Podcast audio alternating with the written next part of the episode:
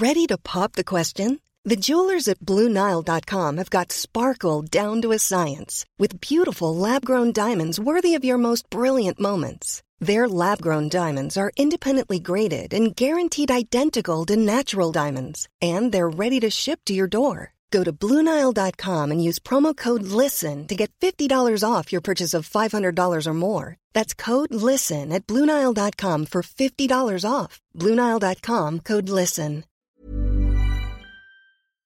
Halo pendengar GGMI Podcast, baik lagi bersama kita berdua. Dan pada episode kali ini kita akan mulai persiapan memasuki game week pertama di musim 2022-2003 di mana MU akan bermain pada rentang minggu malam tepatnya jam 8 untuk uh, menjamu uh, Brighton and Hove Albion ya di hmm. Old Trafford dan ini pertandingan pertama uh, menentukan apalagi kita akan melihat debutnya Ten Hag ya untuk liga apa namanya Inggris pertama kali meskipun dia udah main di Old Trafford kemarin lawan Rayo Vallecano tapi liga Inggris atmosfer beda gitu kan. Hmm. Dan kita ketemu sama tim yang sebenarnya cukup merepotkan gitu kan. Tapi kita juga pernah mem memenangkan pertandingan dengan cara yang aneh ya kalau teman-teman ingat. Iya, iya.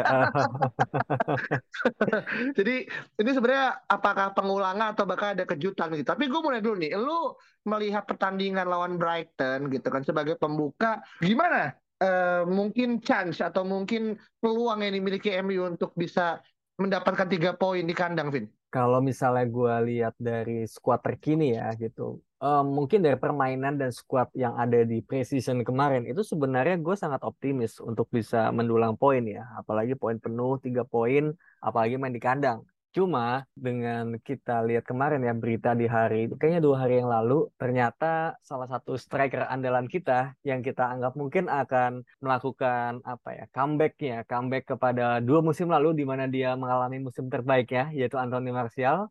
Ternyata dia cedera cedera hamstring. Dan meskipun cuma seminggu, tapi gue pikir ini adalah sebuah pukulan yang cukup besar. Apalagi kita juga belum juga sampai sekarang mendatangkan seorang forward, yang mana apakah itu forward depan yang sebagai striker utama ataupun sebagai pemain sayapnya. Itu yang kita juga belum ada nih penggantinya, belum ada pelapisnya. Jadi kehilangan Martial ini menurut gue ya poinnya cukup besar sih. Itu sih yang yang menurut gue apa ya satu pemain di squad MU sekarang ketika ada cedera. Ini kan persis seperti di episode De Jong kemarin yang mana gue sampaikan juga bahwa kita bagus di startingnya doang. Tapi untuk pelapisnya kita jelek banget dan langsung kehajar sebelum mulai. Itu yang bikin gue kesel kayak tai banget nih MU goblok emang.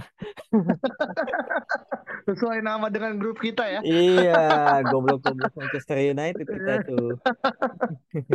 I see, I see. Dan sebenarnya uh, momen dan juga mungkin news kali ya, uh, yang mana menurut gue mungkin akan kita saksikan langsung dari press conference-nya Ten Hag gitu kan, um, terkait dengan status update uh, pemain. Tapi memang uh, injurinya Anthony Martial nih somehow menurut gua menjadi sebuah malapetaka karena emang tadi bener kita nggak punya pelapis. Kalaupun akhirnya kita berbicara squad ya gitu, uh, let's say terlepas nanti akan memainkan siapa, mungkin bisa jadi Rashford yang akan jadi striker gitu kan, atau mungkin tadi mulai menggunakan uh, metode-metode yang mungkin nyeleneh ya dalam arti yang positif ya, karena kan itu kan yang disukai ya sama Ten Hag untuk uh, meramu squad uh, dan menurut gue dengan tadi pagi ya kita baca bahwa saya Zidane Iqbal resmi diregistrasi ya untuk menjadi salah satu pemain yang akan uh, tampil di skuad 2020-2003 menurut gue ini kan salah satu premis menarik Kevin ya. Hmm, bagaimana hmm, akhirnya um, rising star atau mungkin youth teamnya MU ini akan mendapatkan chance lebih banyak. Dan menurut gue tuh adalah satu sinyalemen positif kalau memang akhirnya kita pengen membuat musim ini sebagai musim coba-coba terkait dengan bagaimana pemain-pemain itu bisa fit dengan sistem. Nah, Cuman gini, gue juga baca ya dari apa namanya um, apa ini dari United Report ya. Jadi gue nggak tahu mm. benar apa enggak, tapi dari dari akun at Lauren Laurie Whitewell hmm. menyebutkan kalau Jadon Sancho will not play against Brighton as he has sustained a minor injury. Ini masih dalam in confirmation ya karena belum banyak jurnalis yang akhirnya mengatakannya tapi gue nggak tahu eh, ketika misalkan yang terburuk Sancho juga nggak bisa hadir apa yang mungkin lu bisa bayangkan dengan nggak ada Martial nggak ada uh, mungkin Ronaldo juga mungkin sebelum fit gitu kan apa yang mungkin bisa kebayang Vin? Um, sebenarnya Sancho ini kan udah sembuh ya. Gue nggak tahu itu berita kapan ya. Kalau yang Sancho itu nggak bisa main. Kalau Hmm. yang kemarin menurut gue kayaknya cuma Martial doang yang dia dibilang absen ya.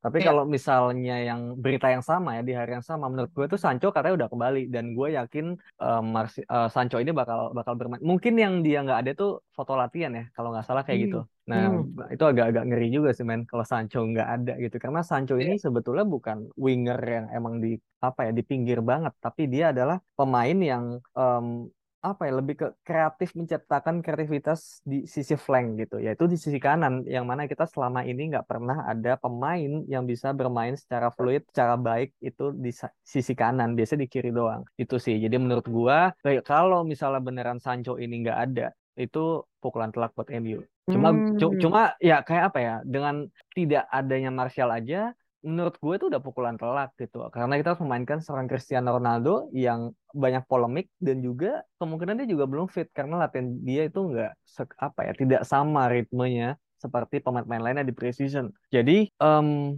kalau misalnya kita harus memainkan misalnya seorang Anthony Elanga atau misalnya Marcus Rashford sebagai striker ya kanannya lu mau mainin siapa? Masa Tahicong lu mainin kan? I see, I see, I see. Nah ini ini kan satu hal yang akhirnya baru musim dimulai eh, badai cedera dan juga mungkin kedalaman squad kan akan langsung diuji ya. Ya menurut gua ini adalah tantangan terbesarnya dari Ten Hag bagaimana mengarungi musim yang sangat pertama padat eh, karena ada Piala Dunia ya di tengah-tengah eh, liga gitu kan dan cedera eh, mungkin rentan cedera itu akan semakin tinggi eh, Mhm. ketika emang mungkin tidak dikelola dengan baik. Yang kedua, MU datang dengan segudang ekspektasi Ten Hag eh, yang cabut dari eh, Ajax ya dengan apa namanya eh, series of medal yang dia punya. Dan mungkin kita punya ekspektasi kalau Ten Hag akan at least memberikan satu jaminan gelar juara lah. Mau dia Ciki kayak mau dia mungkin Liga Inggris segala macam tapi ini akan diemban oleh Ten Hag dan akan ketahuan dari bagaimana akhirnya game week pertama. Karena kan kalau ngomongin masa liga lu nggak bisa kemudian menang kalah menang kalah menang kalah. Tapi lu harus bisa kemudian yang di three points apa namanya sustain gitu kan. Dan kita tahu juga eh, bulan ini gitu kan akan ketemu Liverpool juga sebagai salah satu rival abadi di game ketiga. Dan kalaupun Sancho dan Martial misalkan ya tidak bisa fit sampai game ketiga wah menurut gue ini pukulan berat. Apalagi nggak ada kepastian kedatangan pemain yang baru ya sampai dengan saat ini gitu Iya kan iya iya Tapi- dan dan lawan Liverpool juga ah, iya game week 3 kan lawannya juga Liverpool ya. Jadi menurut Hmm. gua em, katanya Martial juga cuma satu minggu. Kalau Sancho harusnya dia cuma sakit doang kan gitu. Jadi Hmm. menurut gua harusnya game week 2 minggu depan lawan Brentford itu udah full squad sih.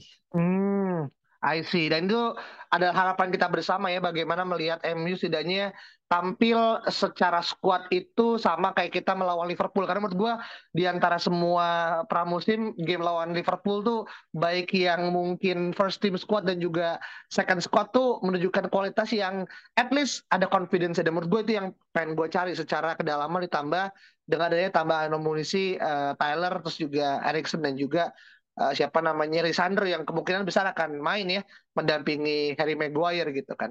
Dan ada Hmm, salah satu kalau eh, by, by, by the way kalau yang Martinez gue gak nggak yakin ya. Maksudnya mungkin dia bermain tapi gue nggak yakin ya dia akan langsung jadi starter. Gue masih merasa bahwa Victor Lindelof yang akan bermain. Karena Hmm. untuk bicara kohesivitas tim juga menurut gue ya Lindelof udah jauh lebih em, apa ya menyatu lah terhadap tim dibandingkan Lisandro itu sendiri gitu. Menurut gue Lisandro baru bakal bermain tuh ya game week 3 ke atas sih setelah bursa transfer ditutup. Tapi kalau Erikson karena dia juga udah pernah bermain di Liga Inggris juga menurut gue sangat mungkin dia main dari awal Oke, jadi lu sendiri akhirnya mera- meragukan ya kalau Martinez akhirnya bisa bermain gitu kan. Apalagi kan gini ya, kalau kita ngomongin ini nanti akan balik kepada press conference Ten Hag. Cuman kalau kita melihat dari bagaimana eh, Eriks eh Erikson lagi siapa namanya Martinez diwawancara, dia kan sebenarnya pengen bilang dibilang kan kalau I cannot wait to play alongside eh, apa namanya Rafael Varane gitu kan. Tapi dia nggak nyebutin kapten kita gitu. Harry Maguire gitu. Ini bisa jadi salah satu mungkin ya, Vin, eh, konflik gak sih kalau lu ngebaca ini sebagai suatu hal yang akhirnya berkesinambungan, Vin? Em, gue nggak tahu ya itu itu di di mana ya Martinez bilang kayak gitu. Dan apa namanya em, mungkin karena memang dia juga belum pernah bermain bareng Maguire juga. Dan Martinez itu kan mainnya kemarin pas lawan Rayo itu ya sebelah Varane gitu. Mungkin dari situ dia merasa ya Varane punya sebuah leadership yang sangat bagus. Apalagi Varane jadi kapten kan di match tersebut jadi menurut gua mungkin dia lebih kepada recalling pengalaman dia aja gitu bahwa gua nggak sabar bermain dengan Varane lagi karena sebelumnya dia main Varane dan dia terkesan gitu. Hmm. Tapi menurut gue bukan berarti and then dia nggak mau main dengan yang lain, dengan Lindelof, dengan Maguire atau Bayi. gue, gue itu itu mas itu sebuah statement yang sangat ini ya apa ya uh, terlalu multitafsir lah kalau misalnya kita langsung uh, bicara seperti itu. Tapi kayaknya I see. I see, I see. Ya, ya, ya, ya. Ini memang suatu hal yang ini kapan ada ini ada kok. Uh, gue inget banget karena beberapa jurnalis juga menyampaikan di uh, Twitter ya dan mungkin teman-teman bisa baca karena uh, gue itu nggak cuma sekali. Kalau sekali kan mungkin oh ini mungkin false. Tapi kalau misalkan memang ada berapa kan berarti kan memang tereplikasi gitu. Nanti bisa kita ini juga. Cuman itu menurut gue menarik karena kayak kok bisa ya disebut nama spesifik orang yang mana dia bisa tahu ketika dia bermain pun kemungkinan besar akan sampingnya Harry Maguire. Dan ini juga tadi dikonfirmasi juga sama Ten Hag yang bilang kalau uh, apakah Maguire akan bermain? Dia bilang yes of course uh, he is our captain gitu kan. Kalau dia nggak cedera ya ngapain lu nggak main dia? gitu kan. Nah lu ngelihat uh, ini sebenarnya statement yang menimbulkan pro kontra ya. Karena banyak orang yang ngerasa enough dengan Harry Maguire. Ada orang yang akhirnya memberikan semacam kayak second chance buat Maguire bisa membuktikan gitu karena lo ngelihat akhirnya uh, yang diambil Ten Hag itu lebih kepada menyenangkan quote unquote pemain-pemain supaya tidak menimbulkan kerusuhan. Misalnya kalau tiba-tiba ganti kapten dia dicadangkan mungkin kan akan timbul apa namanya pergolak pergolakan ya gitu. Atau memang dia melihat Harry Maguire nih uh, di season yang baru dia bisa akhirnya membuahkan sebuah hasil yang berbeda dibandingkan musim lalu Vin? Um, kalau misalnya perubahan nggak ada yang tahu ya karena Maguire ini cukup variatif ya performanya di dua musim terakhir terutama. Di dua musim kemarin dia bagus banget sampai di Euro juga dia bagus banget tapi di musim lalu dia totally apa ya kayak jeblok banget itu musim terburuknya dia. Um, jadi kalau bisa dibilang apakah akan ada peningkatan ya bisa iya bisa enggak. Cuma menurut gua dengan sistem yang sekarang um, dimainkan di mana dia berpindah posisi yang tadi jadi back tengah kiri sekarang back tengah kanan itu menurut gua harusnya ya harusnya um, itu akan menunjang performa dia juga. Jadi ketika dia bertahan dan ketika dia juga melakukan umpan lambung ya, itu apa ya kayak opsinya bakal lebih mudah untuk dia angle-nya bakal lebih mudah karena ketika dia nerima bola dari kiper itu hmm. angle angle dia untuk untuk umpan itu lebih lebih wide dibandingkan hmm. ketika dia di sisi kiri nerima bola dia mau nggak mau cuma bisa ke kiri doang karena kalau ke kanan dia masih muter badannya ke kanan kan dan itu yeah. membuat uh, apa ya sepersekian detik dia lebih lambat gitu loh hmm. waktu lebih uh, lebih terbuang untuk dia muter balik ke kanan kalau dia di kanan nerima bola dia opsinya langsung gede kan kayak gitu iya, teorinya kan kayak yeah. gitu kan yeah, kayak yeah, gitu yeah, yeah. jadi menurut gue dari dari sisi seperti itu harusnya Maguire ini bakal lebih bagus hmm oke okay, oke okay, oke okay. dan memang sebenarnya gini ya kalau bisa kita lihat keter, ketersediaan CB kita ya uh, dengan Lindelof, Varane, Bailey mereka kan bahkan Tuan Zebi lah bahkan Phil Jones lah gitu semua kan udah kayak kanan ya hmm. cenderungannya ya gitu yeah, kan dan yeah. mana menurut gue tadi yang lo bilang gitu kan kebutuhan akan uh, sudut pandang ya angle uh, untuk terkait dengan mengumpan terkait dengan akhirnya memberikan passing gitu yang nanti mungkin akan melakukan di press oleh lawan gitu dengan kaki yang mungkin sesuai dengan uh, posisi lo itu akan menguntungkan kan. Dan kebetulan gitu kan Martinez memiliki kaki kiri gitu. Dan menurut gue uh, setelah gue baca juga ya kemarin di regista uh, di regista kan gitu pemain back ya yang menggunakan kaki kiri itu sebenarnya nggak banyak. Dan itu jadi salah satu rare option ya Vin ya kalau hmm. kemudian akhirnya melihat gitu. Kan yeah, yeah. ini salah satu perspektif yang menarik. Bahwasanya pemilihan kaki gitu kan ini juga jadi satu hal yang akhirnya menjadi uh, poin penting. Even nggak cuma di uh, mungkin di bagian defensif ya tapi di bagian striker pun kita nggak punya kan winger kecuali Chong ya. Ini Chong kita coret dulu dari dari opsi gitu kan yeah. selain uh, Chon dan Amat lah gitu. Tapi yang emang kita bisa andalkan week in week out kayaknya nggak ada kan Rashford kaki kanan, Sancho kaki kanan gitu, mm-hmm. Elanga kaki kanan, Garnacho kaki kanan, Ronaldo kaki kanan gitu. Nah ini akan sama nggak Vin? Uh, apa namanya secara mungkin versatility juga dengan pemain depan selain tadi lu ngomong dari sisi uh, pemain belakang. Oh iya iya iya tentu tentu gitu pemain depan pemain belakang semua um, butuh variasi kaki ya gitu. Apalagi kalau misalnya um, kita di sisi kanan ya kita kita punya Sancho yang bisa bermain ke dalam meskipun pakai kaki kanan itu dia udah ada kita udah punya. Tapi kita juga butuh pemainnya kaki kiri yang bisa inverted ke dalam dan juga dia bisa langsung melakukan shooting atau melakukan crossing apa ya namanya uh, crossing yang ke dalam gitu loh. Kan kalau kaki kanan dia crossingnya keluar kan dari dalam keluar. Hmm bolanya arahnya. Tapi kalau misalnya kaki kiri main di kanan, itu crossingnya bal ke dalam dan itu lebih bahaya lagi kan menuju hmm. ke kiper. Nah kita butuh pemain-pemain seperti itu. Makanya sebetulnya kita juga um, sangat penting ketika kita misalnya mengincar Anthony atau yang terbaru itu sesuai apa yang lu bilang ya di beberapa episode yang lalu di mana mungkin kita bisa mengalihkan ke opsi yang lebih murah dan lebih dekat yaitu Hakim Ziyech gitu. Hmm. Gue pun sebenarnya dari awal ya sebelum jauh sebelum itu gue juga udah kepikiran tuh gimana ya kalau Hakim Ziyech aja. Cuma kan kita nggak tahu ya apakah Chelsea akan melepas atau enggak. Dan ternyata setelah dia beli Sterling, kemudian juga kayak dia bakal beli striker, I think Ziyech ini udah nggak kepake lagi di sistem Tuchel gitu. Jadi itu sangat penting preferensi kaki. Kalau misalnya hmm. di tengah mungkin nggak terlalu ya karena ya lu di center tapi kalau hmm. yang urusannya untuk membangun serangan dari belakang, and then di flank juga gitu ya, yang and then itu ada output dari sisi attacking ya, goal threat-nya itu menurut gue hmm. itu penting juga. Hmm, I see, I see, I see. Dan ini menjadi sebuah kebutuhan yang mana menurut gue di uh, sepak bola modern ya, yang mana akhirnya orang menggunakan sayap tuh kan lebih kepada inverted ya, bukan kayak era-era ini yang mungkin David Beckham yang kaki kanan atau di kanan akhirnya lebih kepada pengumpan gitu kan. Sekarang kan orang menggunakan 4-3-3 atau 4-2-3-1 kan emang dua flank itu kan lebih kepada untuk menusuk kan. Dan kita tahu ini kan dari zaman yang mungkin uh, gue ingat gue ya, mungkin zaman Robin sama Ribery kali yang akhirnya mulai menggunakan cara seperti itu dan akhirnya terus direplikasi sampai dengan sekarang. Dan dengan mengaitkan MU dengan Ziyech dengan opsi 8 juta ya seperti gue bilang kan kayak kenapa nggak Ziyech aja gitu. Hmm, iya. Ya akhirnya jadi salah satu opsi gitu kan. Meskipun memang obstacle-nya adalah ya Chelsea gitu. Mau apakah mau Chelsea mengulangi mungkin penjualan Matic uh, dan juga Mata ya yang gitu. Yang mana menurut gue sih Matic sih yang uh, dia kehilangan di uh, prime ya gitu kan. Dan ketika Matic cabut dari Chelsea kan di MU juga dia masih bagus juga gitu. Ini yang mungkin uh, apa namanya Chelsea juga memikirkan ulang gitu. Dia mau nggak untuk ngejual ini ke uh, rival gitu kan. Dan ini kita masih tunggu karena masih ada kurang lebih eh, empat uh, minggu ya sebelum hmm, bursa hmm. transfer ditutup gitu. Tapi gini kalau kita ngomongin secara apa namanya uh, uh, tim yang akan dilawan ya yang mana kita tahu juga uh, Brighton baru aja kehilangan uh, Marco Kurela ya yang akhirnya cabut ke Chelsea dengan segala macam saga dan juga drama gitu kan. Uh, yang mana kita tahu yang sekarang lagi rame terkait dengan apa PR-nya uh, eh, Brighton melawan uh, siapa namanya Don Fabrizio gitu. Dan untungnya dimenangkan sama Fabrizio karena Chelsea membackup beliau gitu. Tapi apart dari sana gitu. Kita pengen, gue pengen pertama ngapresiasi karena uh, Brighton di dua musim terakhir dia berhasil ngejual Kukurela dan juga Ben White itu total di angka 110 juta. Hmm, oke. Okay.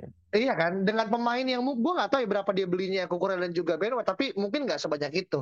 Tapi secara bisnis, they're they're doing a good seller menurut gue gitu kan. Hmm, nah, hmm. cuman dengan akhirnya kehilangan Marco Kurela gitu kan, lo ngelihat akhirnya akan menjadi salah satu threat yang akhirnya berkurang juga untuk sisi MU atau gimana akhirnya ngelihat uh, lu as a opponent Vin? Oh iya iya iya. Tentu aja itu akan uh, mengurangi ancaman ya. Apalagi Kukureya ini kemarin sempat cetak gol juga ke gawang MU dan golnya bagus.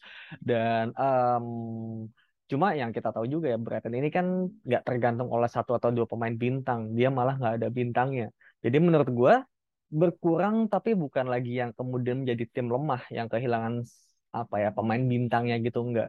Um, dia akan mengurangi sisi exploit exploit exploitivitas ya namanya. Eh, pokoknya uh, apa powernya di kiri itu kurang karena Korea ini kan sangat ini ya sangat um, berenergi. Kemudian dia juga bukanlah seorang back kiri yang cuma di sayap doang tapi dia juga bisa masuk ke dalam. Dia itu sangat versatile dia bisa LWB, dia bisa LCB, jadi hmm. dan dia bisa LB juga gitu. Pokoknya apa pun yang di kiri dia bisa gitu. Hmm. Dan dia ya two dimensional player lah, bukan kayak Alex Telles gitu. Jadi menurut menurut gua um, makanya dengan tidak ada Korea ini sama gue masih yakin dan juga nggak ada Yves Bisuma ya yang dia juga hmm. pindah ke Spurs. Jadi menurut gue ya oke okay, jadi jadi lebih lemah dari musim lalu. Hmm, I see. Oke okay, oke okay, oke. Okay. Jadi memang uh, Brighton nih berasa kayak dikuras ya skuadnya ya. ya. Mungkin yang kurang tinggal ini kali ya, Andrea Trossard kali ya. iya, sama Sanchez ya, kiper ya. Iya, sama Sanchez bener kan akhirnya masih bertahan gitu. Sama mungkin Pascal ya. Kalau lo inget gitu kan dan dia adalah secara statistik dia adalah pemain Brighton yang paling banyak pencetak gol ke gawang MU itu 4 gol. Uh, selain hmm. tadi yang Kukurela. Tapi kalau ngomong Kukurela ya, ini mungkin agak sedikit player to watch tapi udah masih udah pindah. Tapi kalau tadi gue lihat statistiknya, sebenarnya Kukurela di di musim 2021-2022 itu tuh nyetak satu gol bener ke gawang MU, tapi itu cuma satu-satunya gol yang dia cetak dan juga dia cuma satu assist doang.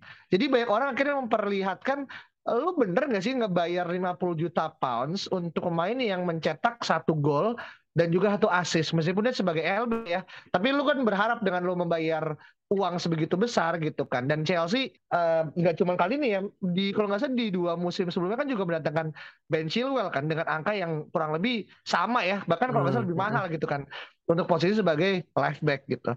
Nah tapi menurut lu selain daripada Kukura dan juga Bizuma yang udah nggak ada gitu, ketika kita harus menghadapi Brighton dengan skuad yang mungkin baru dan gue nggak tahu siapa yang didatengin, kira-kira secara formasi Devin, apa yang mungkin lu bisa bayangkan untuk uh, besok dan siapa pemain yang mungkin akan diturunkan? Um, pemain MU berarti ya? Iya dong. Oke, okay. kalau pemain MU hmm, menurut gua nggak akan jauh beda ya gitu dengan apa yang mungkin banyak diprediksikan oleh banyak pundit dan juga apa yang sudah ditunjukkan oleh Ten Hag juga di uh, preseason.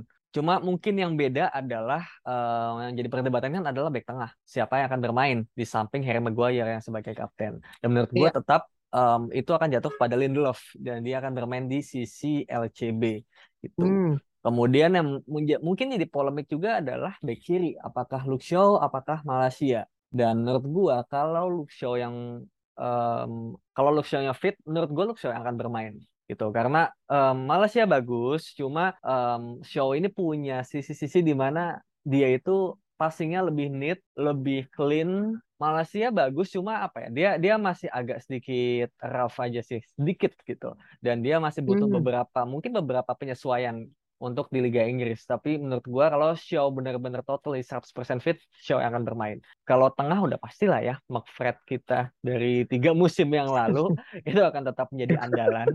Um, Bruno Fernandes juga. Nah, cuma masalahnya gini, lini tengah ini kan tergantung siapa yang bermain di depan. Kalau misalnya hmm. Bruno Fernandes ini bermain menjadi striker atau ternyata di sayap kiri, kemungkinan tengahnya juga akan berubah. Dan Gue sejujurnya hmm. nggak tahu ya siapa yang akan bermain. Cuma yang pasti Rashford, Sancho, dan Bruno itu akan bermain. Asumsikan aja, gue berasumsi bahwa Elang nggak betul yang akan bermain seperti yang dikatakan media. Kalau Elang nggak akan bermain, ya berarti lini tengah kita, trio itu akan sama susunannya. Tapi kalau ternyata Bruno hmm. digeser ke depan, either jadi striker atau atau sayap kiri, itu menurut gue Donny van de Beek yang akan bermain.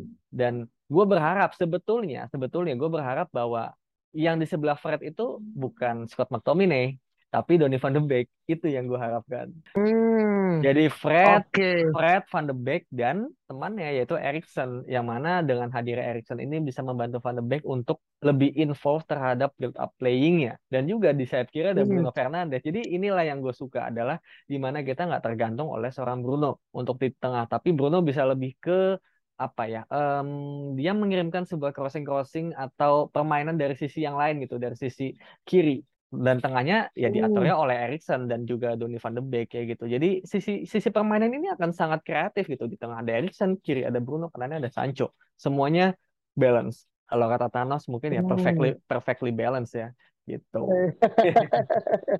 Iya iya iya iya. Gitu. Oke oke oke. Oke ini menarik ya terkait dengan bagaimana selama tiga musim beruntun, kalaupun memang ini beneran terjadi, maka kita stuck dengan midfield yang dia dia lagi gitu kan, dia lagi dia lagi gitu dan jangan kaget kalau nanti sampai akhir pun dan ini sesuai dengan yang disampaikan sama Erik Ten Hag ya di press conference kita nggak akan ngebuat signing kalau emang itu nggak sesuai dengan apa yang kasarnya dia harapkan. Nah ini kan hmm. sebuah presiden buruk sebenarnya. Karena yang dia inginkan sampai dengan saat ini hilalnya belum kebaca gitu. Hmm. Dan kita tahu ini akan menjurus ke siapa gitu. Iya, iya. Nah, nah ini ini suatu kekhawatiran fans MU gitu kan. Dengan segala bentuk mungkin uh, banyak ya dan mungkin gue yakin satu dua pemain lagi mungkin di sisi uh, forward ya akan datang gitu. Cuman lo akan stuck dengan midfield yang dia lagi dia lagi gitu. Iya. dan, dan ada jaminan uh, siapa namanya Van de Beek dan juga Erikson akan bermain secara penuh karena mungkin secara kalau untuk Erikson ya mungkin secara usia dan juga mungkin secara apa namanya dan gue yakin keberadaan Erikson kan lebih kepada apa rotational player ya dan mungkin gue sama lu sepakat di sini gitu dan untuk Van de Beek gitu kan uh, gue nggak terlalu pede dengan loan dia di Everton gitu yang akhirnya cukup berhasil yang ngebuat akhirnya Ten Hag juga mungkin mikir-mikir gitu untuk memainkan dia. Sedangkan McFred keuntungannya dia udah teruji secara klinis loh di main di Liga Inggris main di uh, kompetisi yang super mega dia udah uh, kelaksana gitu. Yang kedua hubungan ya antara mereka berdua ini kan uh, apa namanya suatu jalinan romantika yang susah susah untuk di apa ya dibuat dalam dalam uh, versi yang beda gitu. Tapi kalau misalkan contoh gini Vin, eh, ini kita ngomongin masih ke dalam konteks preview ya gitu. Ketika lo ngomongin masalah skor ini sebenarnya suatu hal yang sebenarnya gue pengen hindari karena takutnya kan jadi seperti musim lalu ya yang kadang-kadang malah berbalik arah dan sebuah bumerang kan. Tapi nggak apa lah ini kita boleh bertaruh karena pelatihnya baru gitu. Iya. Lalu mencoba membayangkan hasil akhir uh, yang akan terjadi berapa kira-kira uh, poin yang akan atau bukan poin, maksudnya skor yang akan mungkin terjadi, Vin? Kalau misalnya exactnya sih gue nggak tahu ya. Cuma kalau misalnya gue melihat dari apa yang terjadi di preseason, apa yang terjadi juga dengan um, squad kita, kedalaman squad dan pemain yang cedera, menurut gue, gue masih yakin MU akan menang. Cuma nggak akan menjadi skor yang gapnya sangat jauh, tapi lebih hmm. kepada skor tipis tapi ada gol. Yaitu menurut gue antara 3-2 atau 2-1 sih. Cuma gue masih yakin lebih ke 2-1 karena hmm. maybe um, sisi gedor apa daya gedor kita akan sedikit berkurang tapi entah kenapa ya gue masih sedikit punya keyakinan bahwa MU akan tetap kebobolan seperti biasa itu mantra yang tidak akan pernah hilang ya. tapi iya. tapi gue juga menemukan unpopular opinion ya kayak orang banyak bilang udah mending besok kalah aja gitu paling tidak kalau lu kalah lu bisa kemudian berpikir oke okay, banyak departemen yang harus gue isi dan mungkin bisa menggoyahkan Ten Hag untuk akhirnya mencoba mencari opsi gitu kan. Itu kan suatu paradigma yang sering kita dengar ya dari dari musim lalu kan udah mending kalah aja deh gitu biar apa segala macam. Lu, lu masih berpikir ini relevan nggak dengan konteks besok, Vin? Um, buat gue nggak sih karena apa ya kalau misalnya match pertama udah kalah menurut gue itu mentalnya udah jatuh banget sih gue gua nggak mau sih mempertaruhkan itu demi seorang pemain baru lu harus hancur dulu di awal kayak terlalu turiski aja lah gitu apa ya gimana ya kayak gue yakin sebenarnya Ten Hag juga udah ngasih nama-namanya siapa yang ingin dia datangkan. Cuma ini kan masalah lebih kepada entah boardnya, entah memang pemain sananya yang belum ngasih kepastian gitu. Kita nggak tahu gitu. Ini bukan bukan lagi kepada Ten Hag tapi kepada manajemen.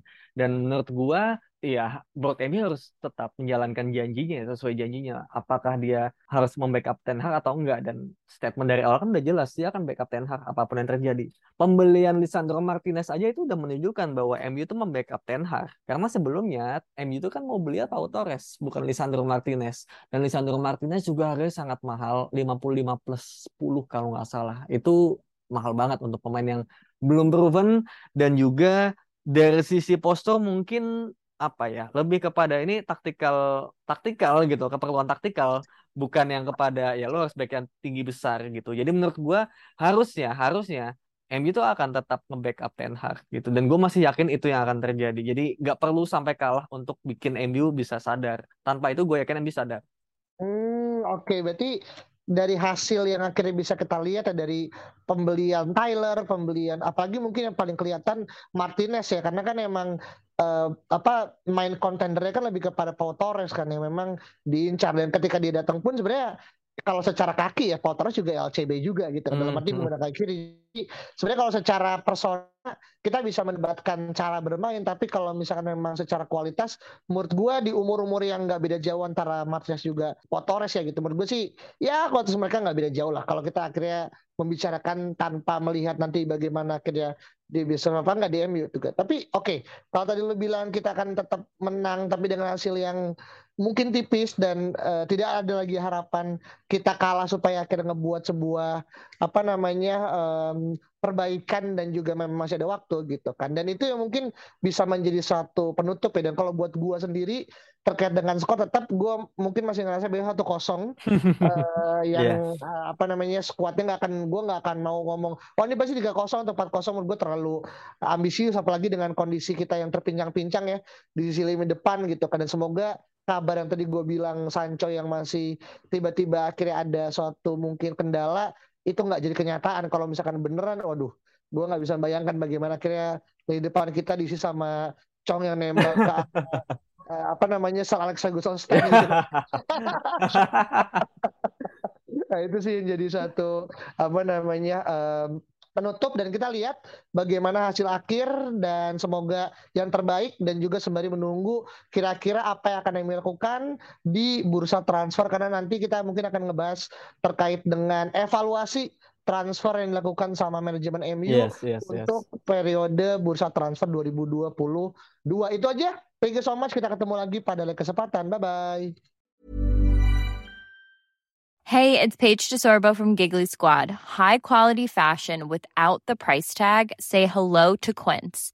I'm snagging high-end essentials like cozy cashmere sweaters, sleek leather jackets, fine jewelry, and so much more. With Quince being 50 to 80% less than similar brands.